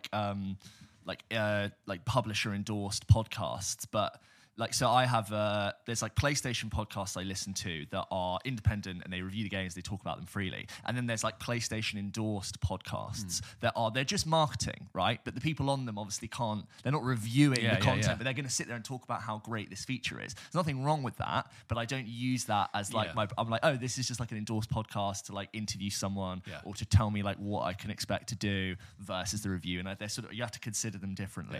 But there's nothing wrong with them. I think they, and just to, if you look at the charts on film and TV, on podcasts, they are littered with these official show podcast shows. Yes. Like there's The Last of Us one, there's a Succession one, any Crown, big show, The Crown, they all do really well. And I think people do want to just like digest and stir on an episode they've just seen. So they're definitely popular. Thank you for that email. The next one is from Joe, an email titled Best Film Character Names. Love the pod. I've been a constant listener ever since I discovered you around episode 4 on YouTube. Whoa! Episode 4. God bless you, Joe. Joe, with that last name, has written in before. Oh, I think so. I think Joe's a friend of the show. You know what? You are now, Joe. I mean, episode 4. Episode 4. That's like, hey, you old bastard. Yeah. We've been round the block a few times. Since episode 4. Shut up, Joe. Back in those days, they used to do food, don't you know? But he does say in brackets, highest quality produced podcast in town. By the way, thank you very much, Joe. Do try. Just wanted to ask what your favourite film character names are of all time. Here are some of mine to include. Anton Chigurh from No Country for Old Men. Mm-hmm. Patches O'Houlihan from Dodgeball. Great shout. Patches O'Houlihan. All right, sport. Shuna McGavin from Happy Gilmore. Yeah. Marty McFly, Back to the Future, and Vincent Vega from Pulp Fiction. A lot of alliteration going on there. And not to be confused with Vic Vega from Reservoir Dogs. And there was an idea that Tarantino was going to do a film with them being brothers and stuff, but it never happened. I'd like to add Cliff Booth. Once Upon a Time. Yeah, Clifton Booth, yeah. And then my stunt double Cliff Booth. And he says, best of all, Chaz Michael Michaels from Blades of Glory. Never seen Blades of Glory. Oh, Blades of Glory is amazing. Yeah. Stranson Fairchild. Amazing. Amy Poehler and Will Arnett are like, they're like skater siblings that have a really like weird Freudian relationship. It's very funny. People used to tell me I sounded, when I was younger and I had floppier hair, I sound like Jimmy from Blades of Glory, which I never saw. Right. The guy who plays Napoleon Dynamite. Oh, yeah, John Hader, I think.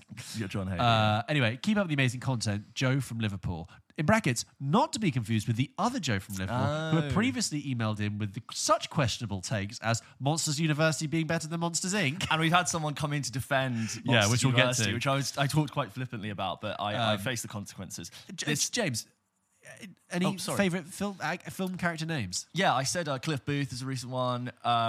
Neo, it's just cool. Really? Okay, yeah. And it's an anagram of one. Yeah. Morpheus, Trinity, that's cool names. I've always liked Ferris Bueller. Yes. Because I've never met anyone called Ferris Bueller. Just got that kind of, hey, I'm Ferris Bueller. Is it like, are Americans called Ferris? It sounds quite an American name. Well, we'll have to get back to you on that one. That was the sound of my brain working. Thank you, thank you, Joe. I'm sure we didn't have more answers for you there, Joe, but that's just a couple. This last one is from Harrison, who says, hello there. I just added I just added that in because you did hello there. First, I'd like to say that my fiancée and I are big fans of the show. Oh. She emailed in recently and was ecstatic that you read our email on her birthday. Saf, wasn't it? Yes, I mean, Harrison Saf, and Saf. Hello, guys. Hello, guys. Hey. Yeah, if you didn't know, they emailed in and said that they listened together. They sat down to listen to the show together, watched the show together. In their living room. So, which we now know is in the living room. Yeah. You and I, obviously, when we're given very little information, our imagination runs wild. And we're like, how do they listen? Where? Yeah. What are they doing? How do they sit? And then they tagged us in an Instagram story of them watching the moment where we like broke the fourth wall and stared into their soul. Brilliant. It was really great. Thank you so much for sending that. It made her whole weekend. She screamed a little bit. And then I think I actually believe her now when she says she is your biggest fan. She's up there. I mean, I think that's a strong claim. Yeah. Go for it. She was like an excited toddler and it was lovely. Oh, that's really great. We keep passing on the good word and have converted a few of our friends. My best friend is coming over to watch The Godfather this weekend after hearing you guys discuss it and realizing he's never actually seen it. Hot take. It's really good. It's really good, guys. We can confirm. Before I ask my question, I'd like to give a little context. I'm a writer and I'm composing a series of poems inspired by my love for film and TV and the impact it has had on my life. I love the artists that listen to the show. I respect poets because, like, in this day and age, like poets are like the OG content creators. Yes. You know, like 300 years ago. The first memes. Like Byron would be like, have you heard Byron's just dropped a new poem? He's like, yo, it's your boy Byron, just been on a grand tour of Europe and just boom. People would write puns and like double meanings and go to the pub and read, listen to this one, guys. Yeah, that's so good. It was double the original, like, oh, I'm going to send you this TikTok that made me laugh. Mate, have you heard Shelley's new poem? It's so lit. Oh, shit. He just dropped. Everyone's seen that meme of Beethoven. Yeah. Love of film and TV, the impact it's had on my life. Working title, My Life on Screen. Brackets, better suggestions are welcome. I spent a good chunk of my life at the cinema or in front of a TV screen, and I think this has largely shaped how I see the world. For instance, I watched a lot of rom-coms when I was growing up with my mum and my auntie, and this is likely the reason I'm a huge romantic, brackets, and serial crier. One poem I finished is called I Want to Be Like Jonathan Lipnicki When I Grow Up. It's about the time I became obsessed with vampires after watching The Little Vampire as a kid. I took it about as far as jumping off our shed roof in the hopes I would learn to fly. Wow. Do you remember that film, The Little Vampire? Just about. Is Richard E. Grant in that, I think? It wouldn't be surprised. I've not. That is completely... Yeah. Was it a Disney joke? I don't know. I can't... stretching it, but... Yeah. I don't know if this is true, but it feels like a film that Christopher Columbus would have directed. But yes. I don't think that's accurate. Columbus's second assistant director probably directed it. Yeah. I want each piece of my writing to reflect my experience watching those films, as well as how it impacted my real life or how I relate to it. I guess my question is, could you name any films that have perhaps shaped the person you are or how you see the world? They don't have to be the best films in the world, just films that you feel you wouldn't be the same person now had you not seen them. Keep up the good work. It's a pleasure to see. Much love. Many thanks, Harrison and Saf. I mean, thank you, Harrison. Yeah. In a lot of ways, every film, every piece of art and media, it puts an impression of life upon you, and you are interpreting it or disagreeing or agreeing or falling in love or you're in disdain for all of it, and it always presents you with something you've never seen before. You are being shaped, continually being shaped by everything in your life, from, you know, what happened to you as a child to the last film you watched, good or bad. And think about how many Americanisms we've picked up in the UK just based on the fact that Hollywood and American cinema has been like the most prevalent, highest tier of media for so dominance for so long. I think about how much we absorb, like, high school culture. Yes. And like what I know, like, the Mean Girls is an extreme version of it, but you know, when you see American Friends, you're like, is it like Mean Girls? Like, what's your high school really like? I find it weird, don't have anything weird with like sex education, then is British set, but then regurgitates that in its own sort of American style. And Americans will be like, are your schools like Hogwarts? No. Only the really posh ones are like Hogwarts. There's like two of them. That's films that have really changed the way you look at the world. That have perhaps shaped the person you are or how you see the world. Shaped the person you are. Shaped the person. There's things that sort of, I think, really paradigm shift your perspective on something. Yeah. I can't think of something off the top of my head, but you go, wow, I never thought of considering the world that way, or the way that character chose to perceive something has changed the way I think. I think that... Great sci-fi. I mean, it's really an easy cop-out for me to just be like, oh, the Before films again, because there's things those characters say they've thought about and stuff, but we've done those. Wow. I mean, there's nothing like a really good historical film to apply context to a moment in time that a history book would never be able to do. I tell you what, actually, I'm going to try not. I don't think this is as like top level profound, but I've mentioned this film a few times, Dark Waters, which came out late 2019, 2020. Yes. Really great film with Mark Ruffalo about the DuPont pollution in America's waters, and therefore the world's waters. That's right, your Teflon guys. Yeah, to do with Teflon and PFOAs in the water. And what, it's almost like a depressing realization, but what that film was really good at capturing is the level of corporate criminality and corporate negligence and corporate greed and corporate unaccountability. Those like true life stories. A bit like Dope Sick as well. Yeah. In a way that just makes you realise that the real power and the real strength in this world is unaffected and carries on almost without the actions. Over time, it is affected by the actions of collective people, but it takes years.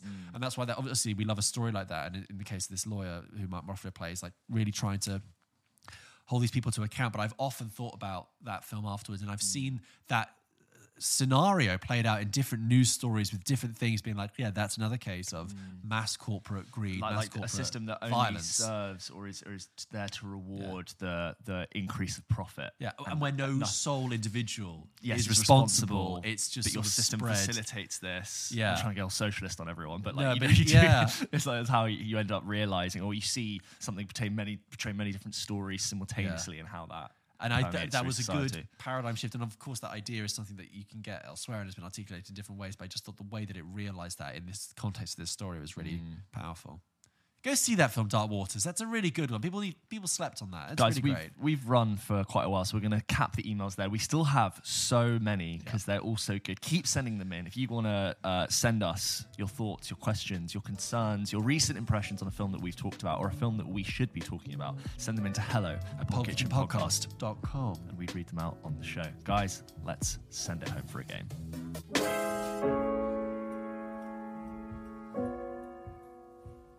All right, everybody, it is that time where we unwind, we do a little bit of fun trivia, we throw some fun things back and forth. It's game time. It's the end of the episode. Well done for making it. Well done for listening for this long. You're our biggest fans. We love you. We appreciate you. Thank you for staying with us.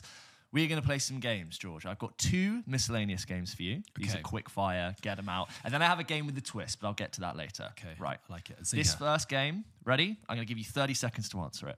Okay, let me get my watch. Hold on. Hold on. Stay there, everyone. Pull over. Okay, stopwatch. Ready. Okay, George. Okay. Name me 10 disaster movies. You have 30 seconds. Your time starts now. The Towering Inferno, San Andreas, Twister, Armageddon, Deep Impact, 2012, The Day After Tomorrow, Disaster, Independence Day, Godzilla, like can you count those? Godzilla, and I would also say Knowing with Nicolas Cage. Just got that at 29 seconds. Yes, Knowing with Nicolas Cage. Ridiculous film, but a genre we don't unpack that much, but it's there. I feel like that has its time in the 50s and the 60s. Yes, Sharknado would have been a real Sharknado. I could have done all of them. Yes. You got right to like 29. Wow. With Nick Cage's Knowing. Good question. Well, yeah, I just thought I'd mix it up a bit. Disaster movies. Did I miss any big ones? No, I think you got all the ones that I probably would have mentioned. I've not got it in front of me, but I was satisfied with your selection. Any Roland Emmerich film, basically. Yes, Roland Emmerich. You could have done this Independence Day sequel as well, which was... Oh, that's how forgettable that was. That was with Liam Hemsworth in there. Right, next. Miscellaneous quickfire. Ready to go, okay? Name me 10 movies with a one-syllable title. You have 30 seconds. Your time starts now. Once. Jaws. Yes. Saw. Yeah. George is like recoil. Bug. It's a William Friedkin film. Yeah. Mud. Yep. Brave. Yep. And that's time. Jesus, that's so hard. You should have given me longer. It's hard, isn't it? I'm going to get 6. You got 6. You could have had Nope, Prey. We did those last year. I know. It's tricky, isn't it? That's a good question. It's really like not working. One-syllable films. Yeah, you can't have studied for that. It's a good one, isn't it? What other ones I could have got? I mean, apart from... How many did you get? June, yes. June. That's a really good question. Isn't that okay? Good test, yeah. Okay, so this is the meat of the game, okay? I have in front of me the films of some of the greatest filmmakers to have ever put light onto celluloid, okay? And we're going to do 2 rounds of this. And when I name you the famous director, you have to quickfire, tell me, one of their films that has been nominated for Best Picture, okay? And if it won one, I guess that counts as well, right? Yeah, if it won one or nominated, right? And I will go to the end, and then I'm going to twist it for you. Here's a list of filmmakers. You have to tell me one of their films that has been nominated for Best Picture. This is a quickfire. Ready? 3, 2, 1. Guillermo del Toro. Pan's Labyrinth. No. The Shape of Water. Yes. Terrence Malick. The Tree of Life. Yes. Ridley Scott. Gladiator. Yes. David Lean. Lawrence of Arabia. Yes. Christopher Nolan. In Dunkirk. Yes. George Lucas.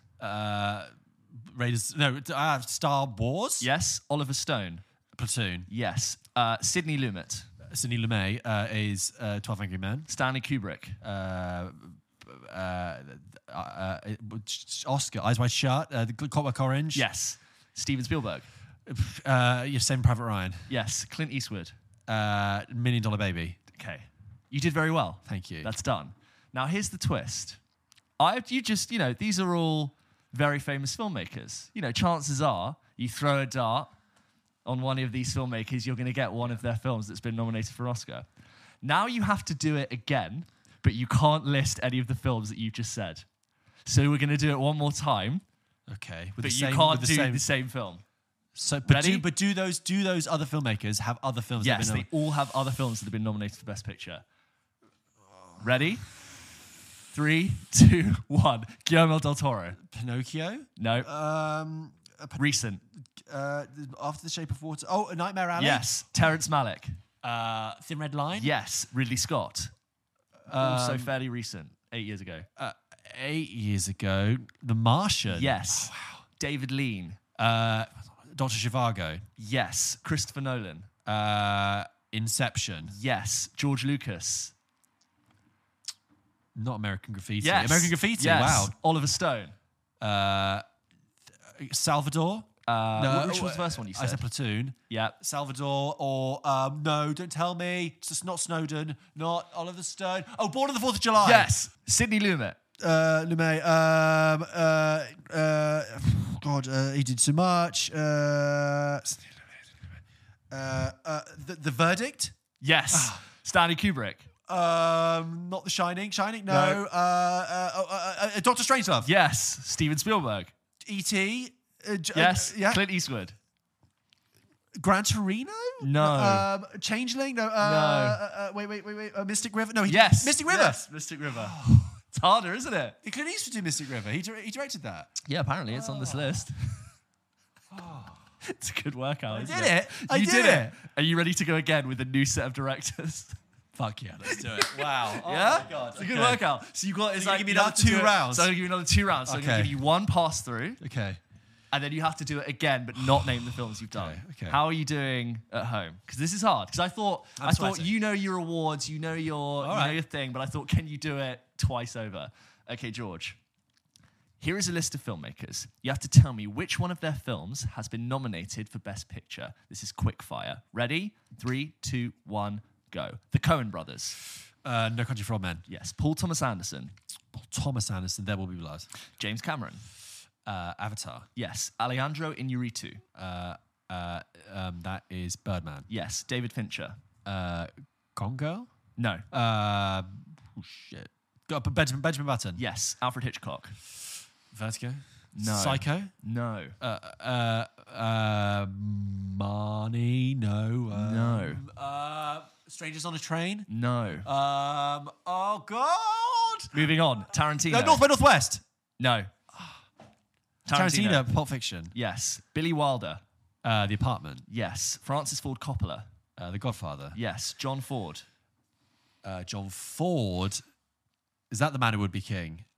No. John Ford. The Searchers. No. Shane? On. No. No. Martin Scorsese. The Wolf of Wall Street. Yes. William Wyler. The Searchers? Shane? Wuthering Heights. Yes. Oh. Yes. Is that the last one? Yeah, that's the last one. God, I did that at uni. That's why I know that one. Jesus Christ. Some easy ones and some hard ones in there, but they're all fair. And they've got these are all filmmakers that have been nominated more than once for Best Picture. These are easily the ones I've listed. I mean, that's Hitchcock. The last. How can I not get Hitchcock? I would reveal it to you, but there are several answers. Where is Hitchcock? There are 4 answers for Alfred Hitchcock. All right, let's do it again. Come on. And some of the hardest ones have some of they're the oldest ones, but they've got like 13 films that were nominated. Right. The problem is they're sort of from, up to 80 years ago. I think I know that William Wyler one. So you ready? We're going to go in again, the same list of filmmakers, but you have to name another film. You cannot use any of the films that you used in the last round. Ready? We're going to go in again. 3, 2, 1. The Coen brothers. Fargo. Yes. Paul Thomas Anderson. Magnolia? No. Punch Drunk Love? No. Licorice Pizza? Yes. James Cameron? Avatar 2? Yes. Alejandro Iñárritu? Not Birdman. He did... What did he do? The one before that. The one... Oh, God. The Revenant? Yes. David Fincher? The Social Network? Yes. Alfred Hitchcock? The Birds? No. Oh, Christ. We'll do that at the end afterwards. Tarantino? Django? Yes. Billy Wilder. Some Like It Hot. No. Some Like It Hot is not... Are you joking me? It's not on my list. That one, I'm sure that one. But it's Billy... okay. In that case, Billy Wilder. The old... the fortune cookie. Billy Wilder. No. It's hard. They are old, but never mind. Francis Ford Coppola. Godfather Part 2. Yes. John Ford. It's hard. You're doing very well.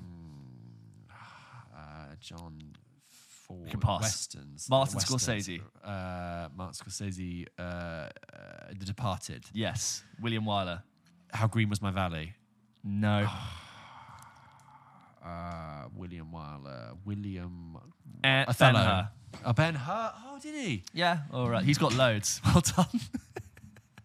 Okay, would you like me to read? Can you do the Hitchcock and... Shall I read? Do you know what? Shall I just read them out? So for the Coen brothers, you can have No Country for Old Men, Fargo, A Serious Man, and True Grit. Right. Paul Thomas Anderson, you can have There Will Be Blood, Phantom Thread, and Licorice Pizza. Got it. James Cameron, Titanic and the Avatars. Alejandro Iñárritu, you have Babel, Birdman, The Revenant, yeah. Babel. David Fincher, you got Benjamin Button, which you said, Social Network, and Mank. Oh. And then Alfred Hitchcock, it's Rebecca, Foreign Correspondent, Suspicion, and Spellbound. Wow, they're not the OG ones. I know, ones. That's why it's tricky. Yeah. Tarantino got Pulp Fiction, Inglourious Basterds, Django, and Once Upon a Time in Hollywood. Yep. Billy Wilder, you've got these are hard. This is from 1944 to 1960. Double Indemnity, The Lost Weekend, Sunset Boulevard, Witness for the Prosecution, and The Apartment, which you said first time round. Francis Ford Coppola, you've got Godfathers 1 and 2, The Conversation, Apocalypse Now, Part 3. John Ford, you've got Aerosmith, The Informer. I mean, it's from 1930. Aerosmith, The Informer, Stagecoach, The Grapes of Wrath, Long Voyage Home, How Green Was My Valley, The Quiet Man, Mr. Roberts, How the West Was Won. So they've got these old filmmakers have got loads. They just the dominance in the Oscars in the 30s and 40s. Scorsese, you've got Taxi Driver, Raging Bull, Goodfellas, Gangs of New York, The Aviator, The Departed, Hugo, The Wolf of Wall Street, The Irishman. Bloody hell! That's it, killing it. And William Wyler. It's hard, but he's got so many. Dodsworth, Dead End, Jezebel, Wuthering Heights, The Letter, The Little Foxes, Mrs. Miniver, The Best Years of Our Lives, The Heiress, Roman Holiday, Friendly Persuasion, Ben-Hur, Funny Girl. So, yes, that's hard. And I think you did very well. You did better than I would have done. But he's also got so many there. Yeah, so there you go. That was a real test, yeah. A real test of it. But there you go, guys. Thank you so much. Yes. We hope that really sort of set your tickled your CPU appetite. Thank you so much for listening to this episode of the podcast. Don't forget, we post new episodes of the show every single Wednesday. And as you guys know, we post bonus content as well. We've got a bonus episode coming out later this week about Ant-Man Quantumania. Now that's on streaming. So next week we're doing Bo Is Afraid. Stay tuned for that. Yes, absolutely. And just continue. Like and subscribe. Follow us. Share us. Leave us a comment. Leave us a review. Give us a 5-star thing on Spotify. All that stuff really makes a difference. It really matters. We really appreciate your support. Click the subscribe button on Spotify so you get our stuff, or in any podcast app you're listening to get our stuff when it drops. Get the notification for when we drop an episode early Wednesday or somewhat midday Thursday. I wanted to let you know when James and I blink, okay? Yes. We need to be up to date. Yeah, when George has a grape in between meals, I want you to know. So specific, but I don't. Yeah, you know. Anyway, so, thank you so much, guys. Stay tuned for next week. Thank you. See you next week.